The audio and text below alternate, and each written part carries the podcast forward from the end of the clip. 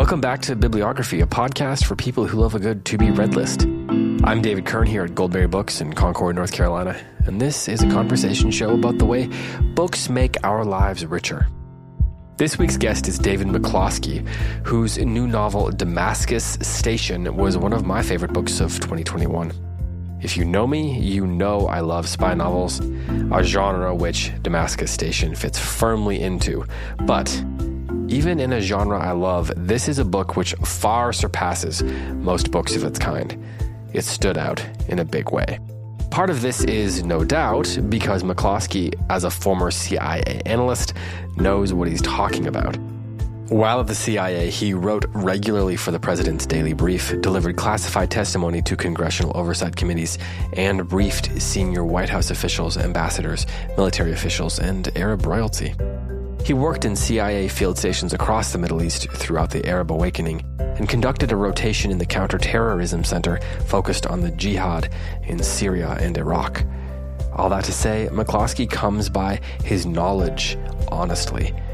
But what's so remarkable is how gifted he is as a storyteller and right out of the chute, so to speak. In fact, Damascus Station was a finalist for the two thousand twenty-two I T W Thriller Award for Best First Novel. Now, here's the setup of the book. C I A case officer Sam Joseph is dispatched to Paris to recruit Syrian palace official Miriam Haddad.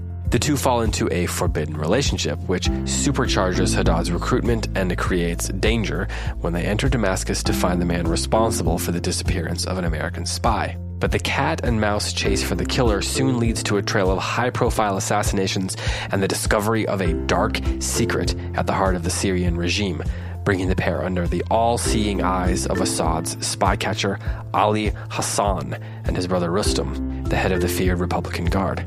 Set against the backdrop of a Syria pulsing with fear and rebellion, Damascus Station is a gripping thriller that offers a textured portrayal of espionage, love, loyalty, and betrayal in one of the most difficult C I A assignments on the planet. David McCloskey was kind enough to sit down with me recently to talk about some of our favorite spy novels, and of course, what it's like writing a spy novel fresh off his own career in that world. I really enjoyed chatting with him and added a slew of great spy novels to my to-be-read list. Hope you will too. Here's our conversation. All right, well, I always start with this question. I ask everybody this first. Do you remember the first time that you really fell in love with a book? Like, it kind of like turned your world upside down. You could be four, or you could be thirty-four. Yeah, well, um, so I think my, my answer would be sort of maybe embarrassing both on the content and on the timing. So I was relatively old, I guess. I've been a pretty avid reader or an avid reader for, for all of my life. But I think the, the answer is that when I was probably a senior in high school, my dad gave me William Manchester's A World Lit Only by Fire for Christmas, I think. And it was it's a nonfiction book, which I think has been largely like sort of scorned or debunked by medieval scholars. Uh, I'm pretty sure Manchester, like, and he, I think he admits to this. You're, like picking, this. You're picking some fights here with the scholars. Yeah, exactly. exactly. I don't, I don't want to wade, like, wade into sort of, you know, medieval history controversies. But yeah, yeah. Uh, anyhow, I mean, you know, putting that aside, like, I just, I, I think I literally read the book in a night. The power Hmm. had gone out in our house actually for a period. And so I literally mm. did read A World Lit Only by Fire, parts of it just by like candlelight in my house. That's a, that's perfect. It's perfect. And I just, I, I recommended the book to everybody. You know, I've read it probably three or four times since. And it's just mm. this pretty beautiful chronicle of a world that was tipping from the Dark Ages to the Renaissance and the Reformation, and what that was like, and what it, you know, what it felt like in the world of ideas and power, yeah. and what it was like to be a normal person. I just, I, I couldn't get enough of it. So that's, you know, for a spy novelist, like I don't have a spy novel story like that. I mean, I read lots of spy novels as a kid and loved them, yeah. but that was probably the first time where I was like, it was an addictive mm. experience, and you couldn't pull me away from the pages. Well, I mean, I want to talk about spy novels here in a second. It's like, we yeah. got to do that. That would be weird if we didn't talk about spy novels. That would be, that would be strange. Yeah. But so you, you know, you, you said you, you read when you were a kid. Did you grow up in a house that was like, you were all book fans? Like it was a bookish house. Yeah. yeah. So my dad was, he, he worked at a, kind of a missionary organization called what was then called Campus Crusade for Christ. It's now called Crew. Mm-hmm. And he um, was in the process for a lot of my younger years of getting his PhD. Okay. Um, and, and he had written a book. He's written several books since. And so it was a kind of this thing of like, he was always reading, mm-hmm. and we would go to libraries, we'd go to bookstores. It was like a normal thing for yeah. him to take me to Barnes and Noble, which was mm-hmm. the closest bookstore to our house, and just kind of like look around, you know, get a yeah. bunch of books, put them on the table, get a coffee, like sift yeah. through them.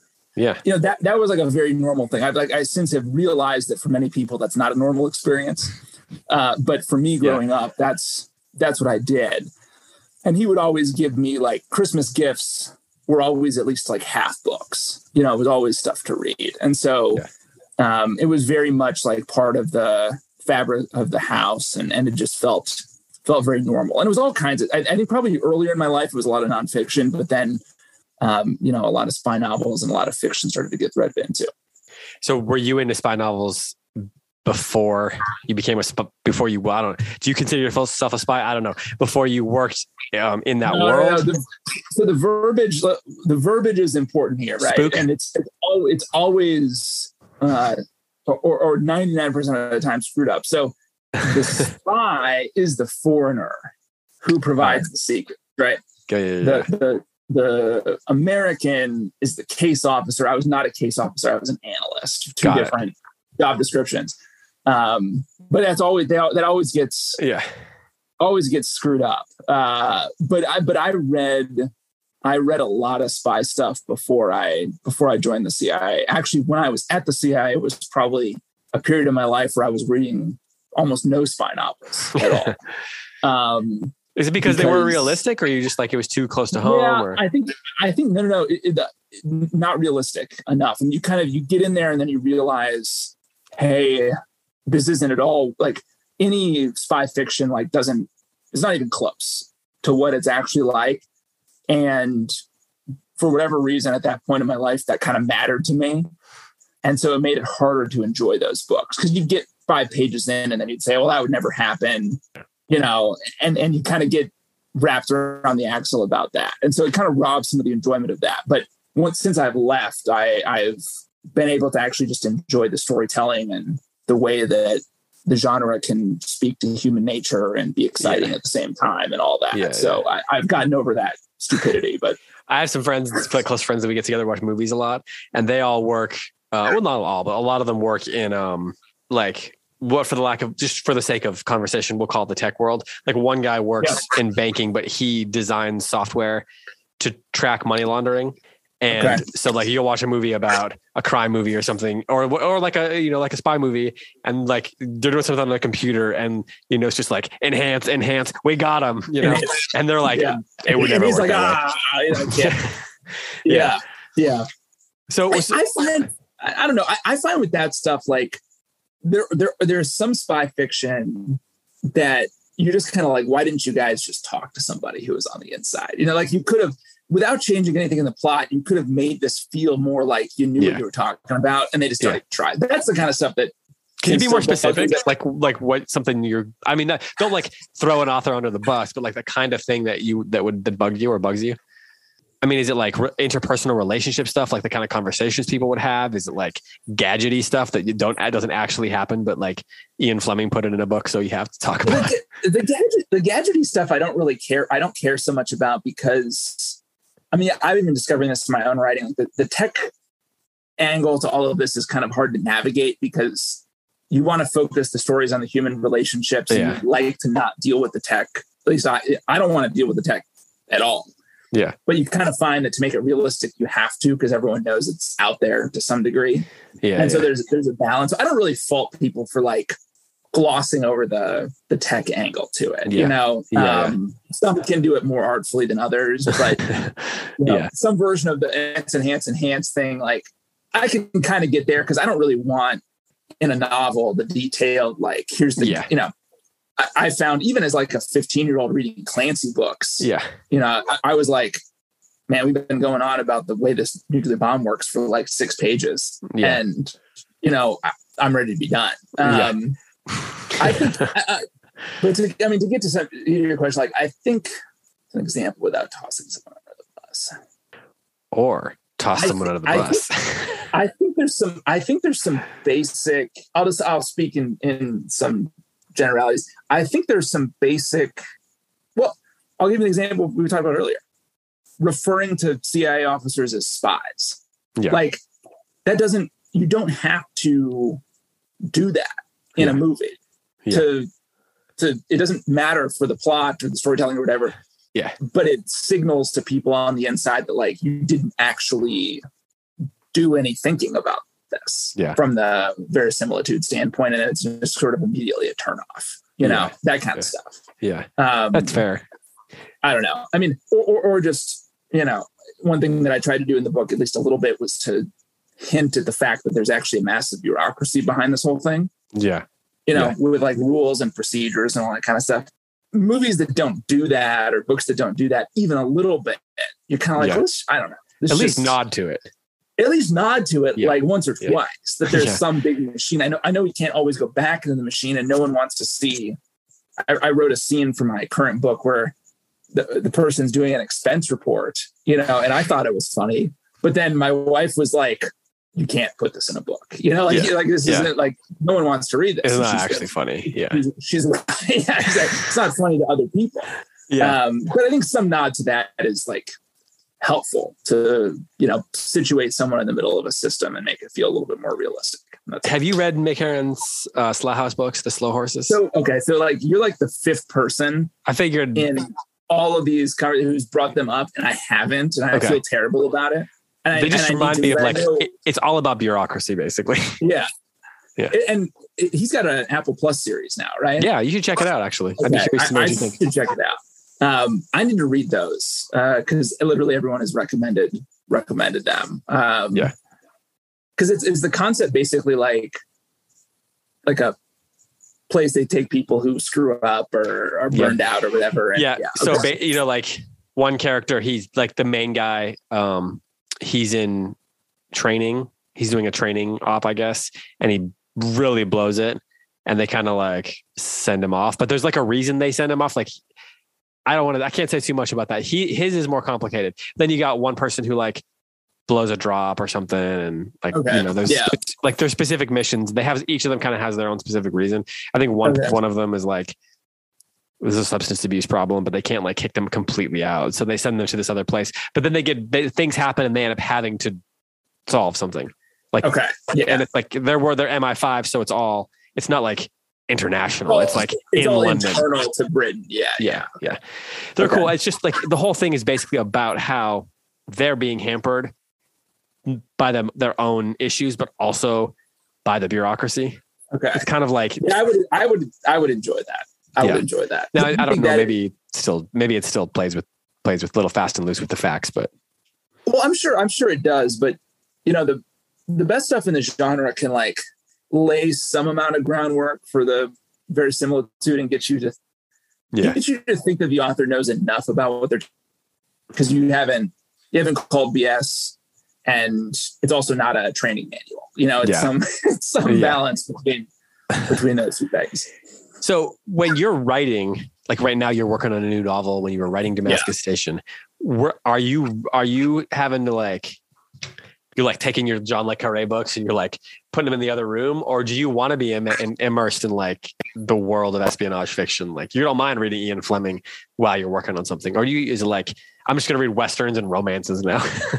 No, I definitely, I definitely read it while I'm writing. For okay. sure. I think it, uh, I kind of see it um, as nourishment in a lot of ways. I mean, yeah. I read a lot of other things uh, outside the genre too, but I feel like I've always got to be studying what others are doing and, and learning from it. You know, I mean, yeah. even, even some, you know, stuff in the genre that I, again, without like naming names, might not really like. Sometimes if it sells a lot of copies or whatever, I'll read it just to kind of see like, okay, well, how does this person, how do they move plot forward? How do they deal with Yeah. You know, the tech stuff, like there's all kinds of. Yeah. How do you uh, write an action scene?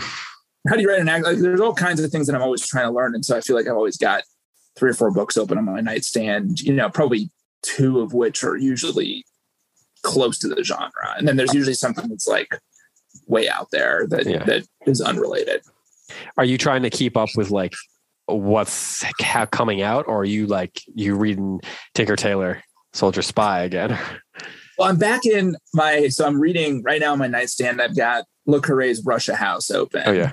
Yeah. Um, which I had read when I was probably, I don't know, a junior in high school or something like that. Mm-hmm. And I haven't been back to it since. So it's, it feels like it's new. Um, yeah. So I've got Le Carré's Russia House. I've got, um, an arc I'm reading of a new Don Bentley book, uh, who he writes with like under the, the Clancy genre, but then he's got his own stuff. So it's like a very kind of pure action thing. And then I've got hmm. Anthony Doerr's All the Light We Cannot See, which oh, yeah. I haven't read. And I'm probably the only human on the planet who hasn't read it. Uh, but I've got that open right now too. Yeah. So um, do you, you were, you mentioned Russia House. Do you view like, where do you view like Le Carré in the like canon of, you know, espionage fiction? He's kind of the godfather for a lot of people. Um, right. And I mean, if you don't love his work, you know, we oh, can discuss why. That, so for yeah. you to like, he's the one who you would look to as your guy, like guiding light, like the reason you want, you do this or. No, no, no, no, not, not that. I mean, so I, have you seen um, Tim Shipman's, are you on the Spybrary spy, like Facebook group or whatever? There's a, there's a, I'm not, but I know about this. Okay. I have guess you seen I should, this list? I don't know. Tim Shipman did. He did. He did a list of like, I, I, I'm going to make up the number, but it's not going to be far off. It was like the top like one hundred seventy spy novelists. Okay. Okay. In, in order, but not just the name, like paragraphs written about each. Oh wow. Okay. And an explanation of why they fell in that part of the list. Okay. And shout out to him, man. It's, That's it's phenomenal. I mean, it's crazy. Like the guy put tons of time into it, and he's read everything. And he has he put Le Carré as number one, um, which I don't think is a controversial opinion, and it's probably one that I would second, or at least not openly disagree with. But I mean, the sheer the volume about- books that he wrote makes it hard to argue. Like so many of them are are pretty good, pretty good, and then several of them are like classics. Right, right, and and he, you know. I guess I kind of see Le Carré as somebody who was a phenomenal novelist who happened to write about spies mm. and a wonderful prose, like an incredible prose stylist, an incredible constructor of character and setting. You know, his spy craft, as he, I think, admitted on many occasions, was kind of like he didn't really care if he got it right. You know, yeah. and he didn't even really try in some books. Yeah. Um, but he dealt so well with the complexities of the of, of the business. And he understood, I think, before a lot of us, before anyone did, that you could write in the, the, the genre was really a wide open space to deal with basically all of the human experience. Mm. And mm. and that's why I love his his stuff. Um You know, you can kind of knock on him because I don't think he, I think he's got some good action stuff, but like, it's definitely not where he gravitated. Yeah. yeah. Um, you could argue that a lot of his female characters were pretty wooden, although some were not. Yeah. But man, the guy, I mean, it was just, he, I mean, for, you know, I, I, I think he, he really defined the genre, and, and it's really hard to find someone who could deal with the, with the complexities of the human experience in espionage better than Le Carré. Mm. And he had a, he, he had his own like cynicism about his experiences, and it, that that kind of like help that add a level a level of, you know, just complicated complicated I don't know just a complicated level, I guess is what I'm saying, to them. Yeah, just- no, it, it, well, and this is my I think this is sometimes my knock on him is like his books feel very rainy to me, both in in the British sensibility and then also yeah. in like I do think I, I, I don't know what he did when he was in the in the S I S, right? Really, yeah. I, I think he was in West Germany for a while, maybe, or in Switzerland. Yeah. And he right. must have had a series of very like grim experiences in some way, I think, that that seemed to have shaped him. And I know, like, um, have you ever read A Perfect Spy? Yeah. Okay. So yeah. that book is essentially an autobiography of his yeah. life. Yeah. Um, and is is wonderful. But it, it it paints a picture, I think, of someone who kind of, I mean, at the end of the day, didn't really... I think he was, yeah, to your, I mean, to use your word again, like he was quite cynical about the business in a lot of respects. And I think I don't necessarily share that view and think he, for whatever his experiences are or were, um, I, I think the business is maybe a little bit, there's definitely shades of gray in it, right? But I think there is, you know, there are good guys and bad guys sometimes. And he kind of didn't, I'm not sure he would have gone quite there, you know? Um, his books rarely had a protag- clear kind of protagonist, antagonist. Yeah. Yeah. Uh, do you perspective to them? Do you think the best spy novels though have to have, have to kind of dwell in that gray area? Because if it just kind of hangs out in the romance of the job too much, yeah, does yeah, it no. get to, is that a little bit much? Like, does it, does that lose some of the, the drama that's kind of inherently there? No, yeah, that's, that's, that's right. I mean, look, I think it's, I think the best stuff has interesting characters who want different things. Mm. And and through that, through that it deals with or deals in a lot of that grayness. Yeah. But for me personally, I think the best stuff also is able to, to balance that moral ambiguity with some amount of moral clarity too. Mm. I, I, that's that's a, and that's that's a personal opinion, right? But for me, there's there's a real fine balancing act there, and, there, and if there's stuff that's too, I'm banging me over the head with the moral clarity between one set of actors and another, you know, I can appreciate it for moving plot forward. I can appreciate it for action. I can appreciate it for whatever, but it, it's not going to feel as realistic to me as something that's in the muck, but also able to clarify at least a bit yeah. that some people are, are, you know, that there are good guys doing bad things and bad guys doing good things, yeah. but that yeah. there's some amount of, you know, labeling that happens. That's when just you, me. When you're working in, when you were working on Damascus Station and now you're at this new, this second book, are you, are you conscious of like trying to maintain that sense of moral clarity despite the muck? Or is that something that's like, maybe you're, it, you just kind of, think about it later. It's, it's, I'm more hopeful that it's going to emerge from the characters, okay. to be yeah. honest with you. Yeah. I, uh, I've experienced it a little bit on the, on the book that I'm working on now, where I kind of tried to bend a certain character a little bit too much one direction mm. to make her a little bit too much of like a, hey, she's a good guy, right? And we can label her a good guy. And it kind of became clear to me as I was writing her scenes that like, it's not that cut and dry with her, you know, I mean, like throughout the book, she's doing some good things and some other bad things. And it's kind of, it's kind of like, you know, a, a little bit mucked up. I mean, yeah, I, I think everyone could make their own decision or, or will, you know, at some point make their own decision about her. But I, I, I realized at some point that I kind of had to, as weird as it sounds, like let her speak for herself. Mm-hmm. And I, I don't really know where she lands yet. And, and I, I, I have a view. But I think I think readers might be mixed on whether she's, you know, is she good or is she bad? I don't know. uh, I've kind of I've kind of let that rest. It's like a little bit weird to let it rest, but yeah, I, I I found that pushing it one direction or the other didn't feel right.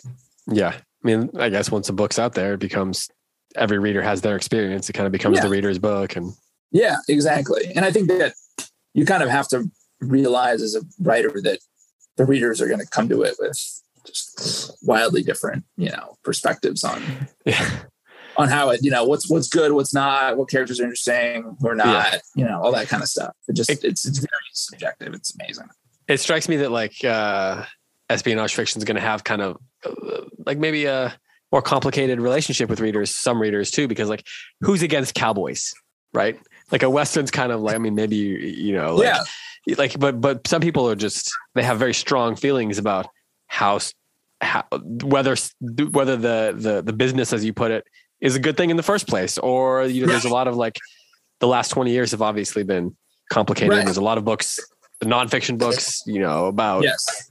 torture and all. Like, there's just so many perspectives on the work that happens within the world of espionage, and so people have complicated feelings about yeah. it.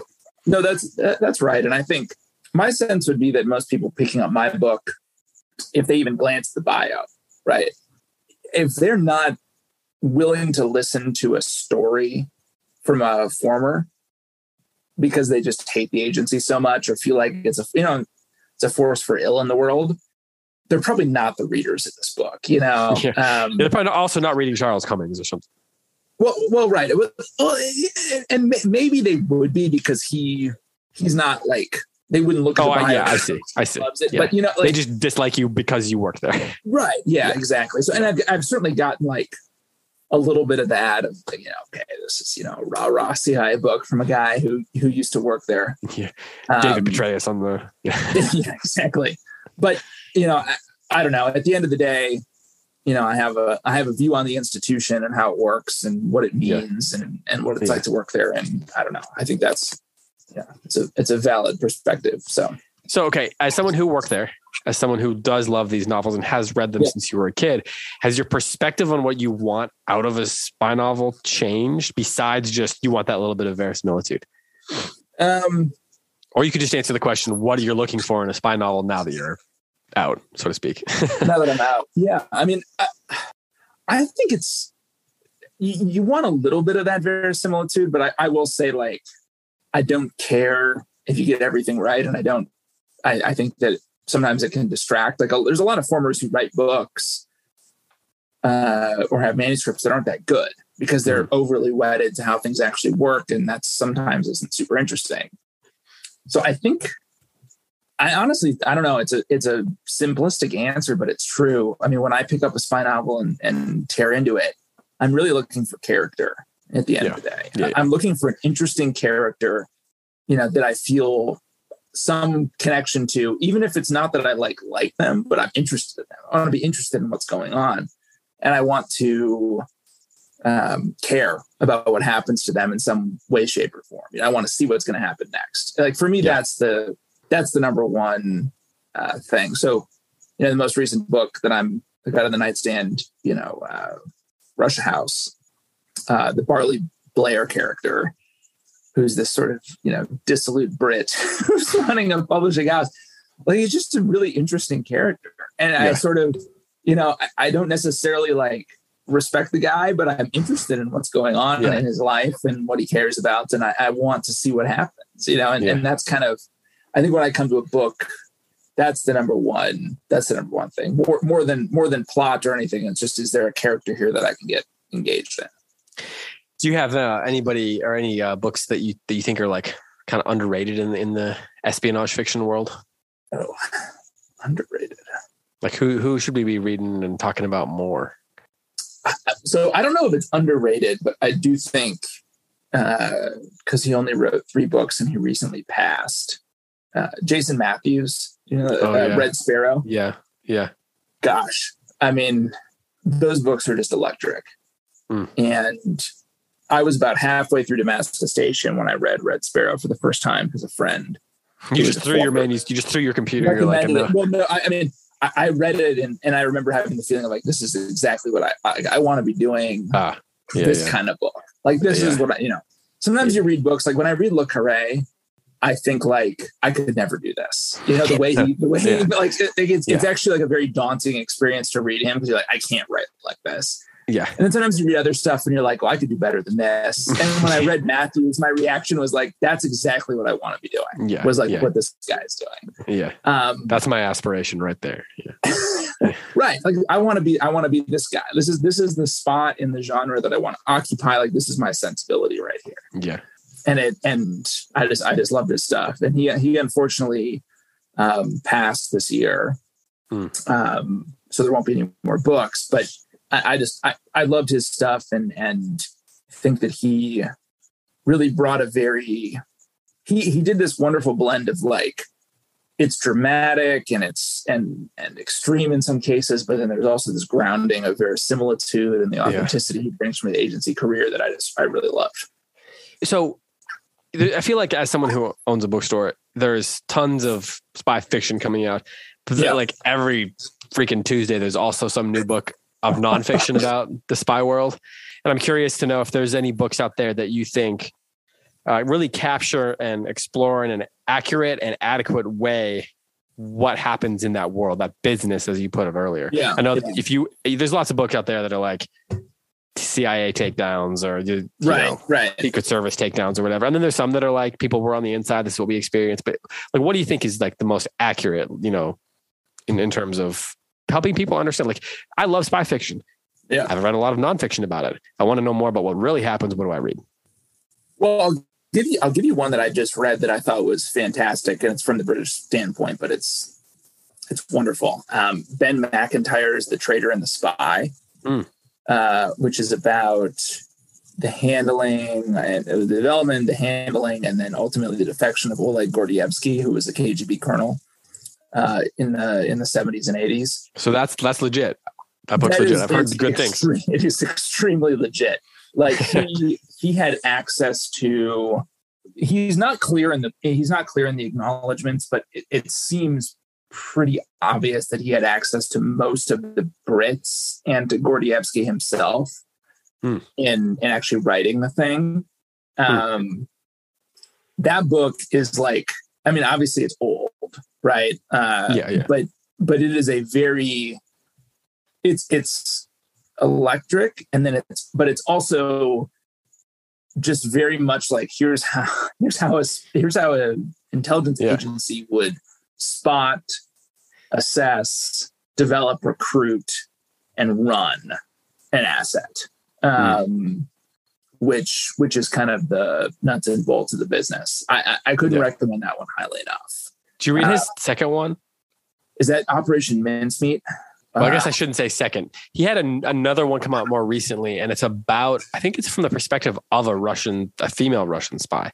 I can't remember what it's called off the top of my head. I'll put it in the show notes for people, okay, but Ben McIntyre wrote it as yeah. well. I, I honestly, um, I'm, I'm writing an exfiltration sequence in my current book, and I've hmm. heard from two or three formers that the exfiltration of Gordievsky is like a pretty good template. Hmm. At least an open source. Yeah, for that's, how, that's actually how, how a spy agency, how you'd actually get someone out of a hard target country, um, yeah, yeah. which is how I got turned on to it. And then my, my wife, who, you know, is, is a pretty avid reader, but like by no means a huge consumer of spy stuff, uh, yeah.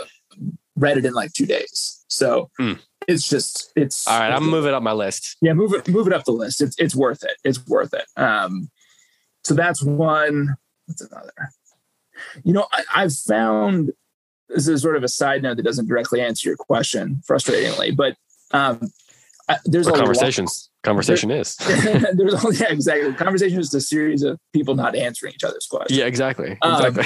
Um, there's there's a lot of there, there's a lot of like memoir type stuff from senior agency guys that like deals with a lot of intelligence policy issues, but doesn't actually give you a perspective on what it's like, what it's actually like to be in the business. Yeah. You know what I mean? Yeah. So, so that stuff is like it's it's interesting if you're thinking about the C I A as like a foreign policy, covert action, yeah. like what you know, sort of. Yeah. You know, it's not tradecraft. Right. Right. I, I, one that I would recommend um, is a, a mem is a memoir, and it's sort of part, it's got part of the policy stuff, but then it's also got like real chapters from his experience in like training and running assets. Um, Douglas London came out with a book recently called The Recruiter, uh, which cool. I think does a wonderful job of painting a picture of what it was like to grow up in the C I A and mm. um, what it was like to be in the C I A as sort of transition from you know, it really transitioned to running the, the war on terror and being kind of the pointy tip of the spear in that. So he, I, mm. I would recommend that book as well. I think it, and it's written from the perspective of a, gosh, I mean, I'm going to screw it up, but I mean, you know, almost thirty year history inside the C I A that he had. So that's Douglas London's The Recruiter. The Recruiter. Yeah. Okay, cool. Yeah. yeah. So yeah. wait, when you're not reading spy stuff, what do you, what do you read? Like, what are some of your other favorite novels? Ooh, let's see. So, or like, what do you kind of inspires you? Like, you, I, you know, I recently just economy. Stephen Pressfield's Gates of Fire, which is a historical novel about um, the Battle of Thermopylae, which, yeah, man, I mean, that book is so damn good. It is. You're the second person this week. It's only Wednesday to tell me that. Really? Okay. Yeah. So that, that book is like, that was the kind of book where I, like, my wife would be like, are you going to come to bed? I'm like, no, I'm going to stay up and read this book. And I, there were, there were points in that book, I'm not ashamed to say, where I almost cried. Mm. Um, it was so, so beautiful. So that'd be one that I would say is just kind of like out, totally outside the genre that I, yeah. I, just, I really love. I'm about halfway through Anthony Doerr's um, yeah. All the Light We Cannot See. And yeah. I, I'm really enjoying it. Like, his voice is is wonderful. I, yeah. I, I really love it. It's another one I've been reading. Oh, um, one I read recently that also was wildly wonderful and unexpected was The Mongolian Conspiracy by Rafael Bernal. Have you read this? I have not. Okay. So it's a, it's a, um, Mexico City, like, noir written, I think in sixty-nine, maybe. Well, it sounds like it's up my alley, so I'm definitely going to read this. And it is phenomenal. It is, it is okay. incredible. Um, The Mongolian Conspiracy. You should, you should read it. It's, it's not that long. It's just, it's very, it's extremely vulgar uh, because the translation, there's a, I, I was reading some commentary on this, and I guess there's a Spanish word, which I, I won't pronounce well, is like pinche, which I guess is like essentially translated as the word fucking, but is also used by, like, it's almost like parents would, it's not as vulgar in a Mexican context, right? Like, it, it, uh, okay. but it's, it's translated that, like, that, that's the most accurate translation. And he says it all the time in the book. Um, but he's this very sort of crass, vulgar, like, former hitman who's brought into this web of conspiracy and lies, and he's very, like, human at the same time. And it just, it's, it's, it's a wonderful story. I would highly recommend it. Okay. Awesome. Okay. I got two questions left for you. Yeah. We, so people who are listening to this probably don't know that we've been having, like, internet problems here. So I, we gotta, I gotta let him get out of right. here. We should bring before, them into that before it happens again. Yeah. I think we should, I need, I just need to kind of unpack some, some, uh, interview trauma that I'm having right now. Um, do you, what you have little kids. We were talking about yeah. this before we started recording. Uh, do you, what do you like to read with your kids? Like, do you, are you guys big readers together? Yeah, we are. Um, I'm trying to get them away from, so they would gravitate toward books that are like those, like, eyewitness or discovery books that are like, hey, there's like a whole page with just a bunch of facts about animals. Right. Yeah. Yeah. Which I'm like, give me a book with the story yeah. is my new thing at night. Um, we're reading Frog and Toad right yeah, now yeah, nice. with my seven-year-old. Perfect. He's learning how to read. Perfect. So we're we're into that, which is wonderful. Yep. Um, we're reading a lot of a lot of Doctor Seuss. Cool. Um, we are reading. Uh, my four-year-old wants us to read Stella Luna about the fruit bat yeah. on repeat yeah. over and over and over again, as they do. Uh, those have been the rotations recently. I feel like I. I feel like they get stuck in a rut in some ways. Yeah, yeah. Like the kids will bring the same books back, and, yeah. you know, over and over and over again. Yeah, yeah. Oh, and a lot, a lot of Curious George. These aren't these aren't original original answers on the kids, but it's kind of like those are hey, those are like the the mainstays right now. The thing about okay, one thing I learned about owning a this this bookstore is that what people want is the classics for the kids, and the kids want the class. Like, they just go back to it right. over and over and over again. Right. It's like, it's cool. That's right. All right. Before I let you go, I like to ask this very annoying question that just drives people crazy um, about sort of like a Mount Rushmore of books. And usually I ask kind of a desert island, like, what are oh, you taking gosh. with you? Okay. Okay. But in this case, I want to kind of ask you, what's your like four pack, your Mount Rushmore of what you think are like the essential spy novels? It could be like what you think people should read to get a sense of the genre, or it could just be like, these okay. are the four that I want to read. You decide how you want to answer that. Or you could be like, you want to make sure that, that you get, you cover the, the, cl- the classic authors. How I mean, you, you get free reign on this, but four spy novels, four, four okay. spy novels uh, that, that you think are like everybody should read for whatever reason. Okay. That is so hard. Okay. Um, Damascus Station. Yeah. Exactly. And the next three books that I write. Done. All right. We'll see you later. Uh, let's see. Le Carré is The Spy That Came In From the Cold. Okay. Yep. Love that one. Charles McCary, Tears of Autumn. Oh, what a book. He's, so far, I'm right here with you. Like, I'm feeling good right now. Okay. Um, that's the Kennedy one, right? Just making sure. Yeah, that's yeah, right. Yeah, that's right. Yeah. Um, Jason Matthews, Red Sparrow. Okay. This is a tough one. Um, Are you a Fleming guy? Like, do you like those books? I don't. So I need, I honestly need to reread a few of them. Like, I haven't read all of them. Mm-hmm. And I dabbled when I, yeah, there's a lot. um, and I dabbled when I was in high school. Yeah. But I'm not, I, I, I should go back and, and read them again, because yeah. I think they're pretty hit or miss. Like, some of them are really fun, but yeah.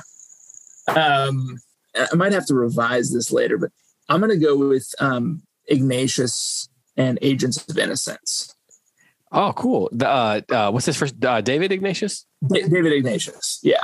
And, and that book, I think it came out in eighty-seven or eighty, like late eighties, um, is probably the closest thing you'll find to like actual any division. It, it basically, what happened was there were a bunch of case officers or a few case officers who were involved in uh, running this asset who was in the P L O, and Ignatius basically got the story and turned it into a novel.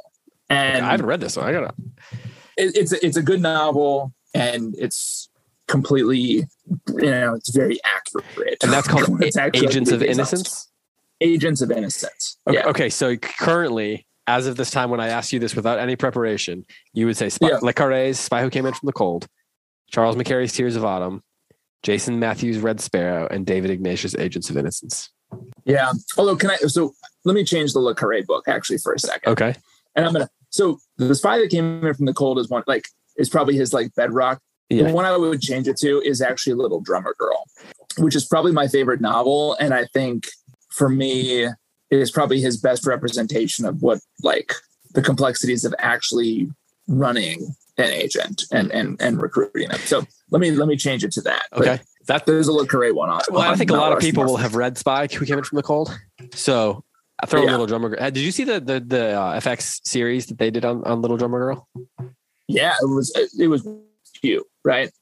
And um, Alexander Skarsgård, maybe. Yeah, yeah. Florence Pugh has like made her a star. Yeah, it, I, I thought it was wonderful. Um, the Night Manager was also really good. I enjoyed the, that too. The Hugh Laurie one? Yeah, yeah, yeah. yeah. Doctor House. Um, we should do a whole uh, separate episode sometime and talk spy T V shows and spy movies and get your feedback yeah, on that. I would, so, man, I would enjoy that. I mean, this is, I love talking about this stuff. All right, well, thank you. Okay, man. Talk soon. That was David McCloskey. Uh, Damascus Station is available wherever books are sold right now. Please do order from your local bookshop, but if you would like to order from ours, you can head to bookshop.org slash shop slash Goldberry Books. This has been Bibliography. I'm David Kern. Thanks for listening. Hope you found a book or two to add to your to-be-read list. Until next time, happy reading.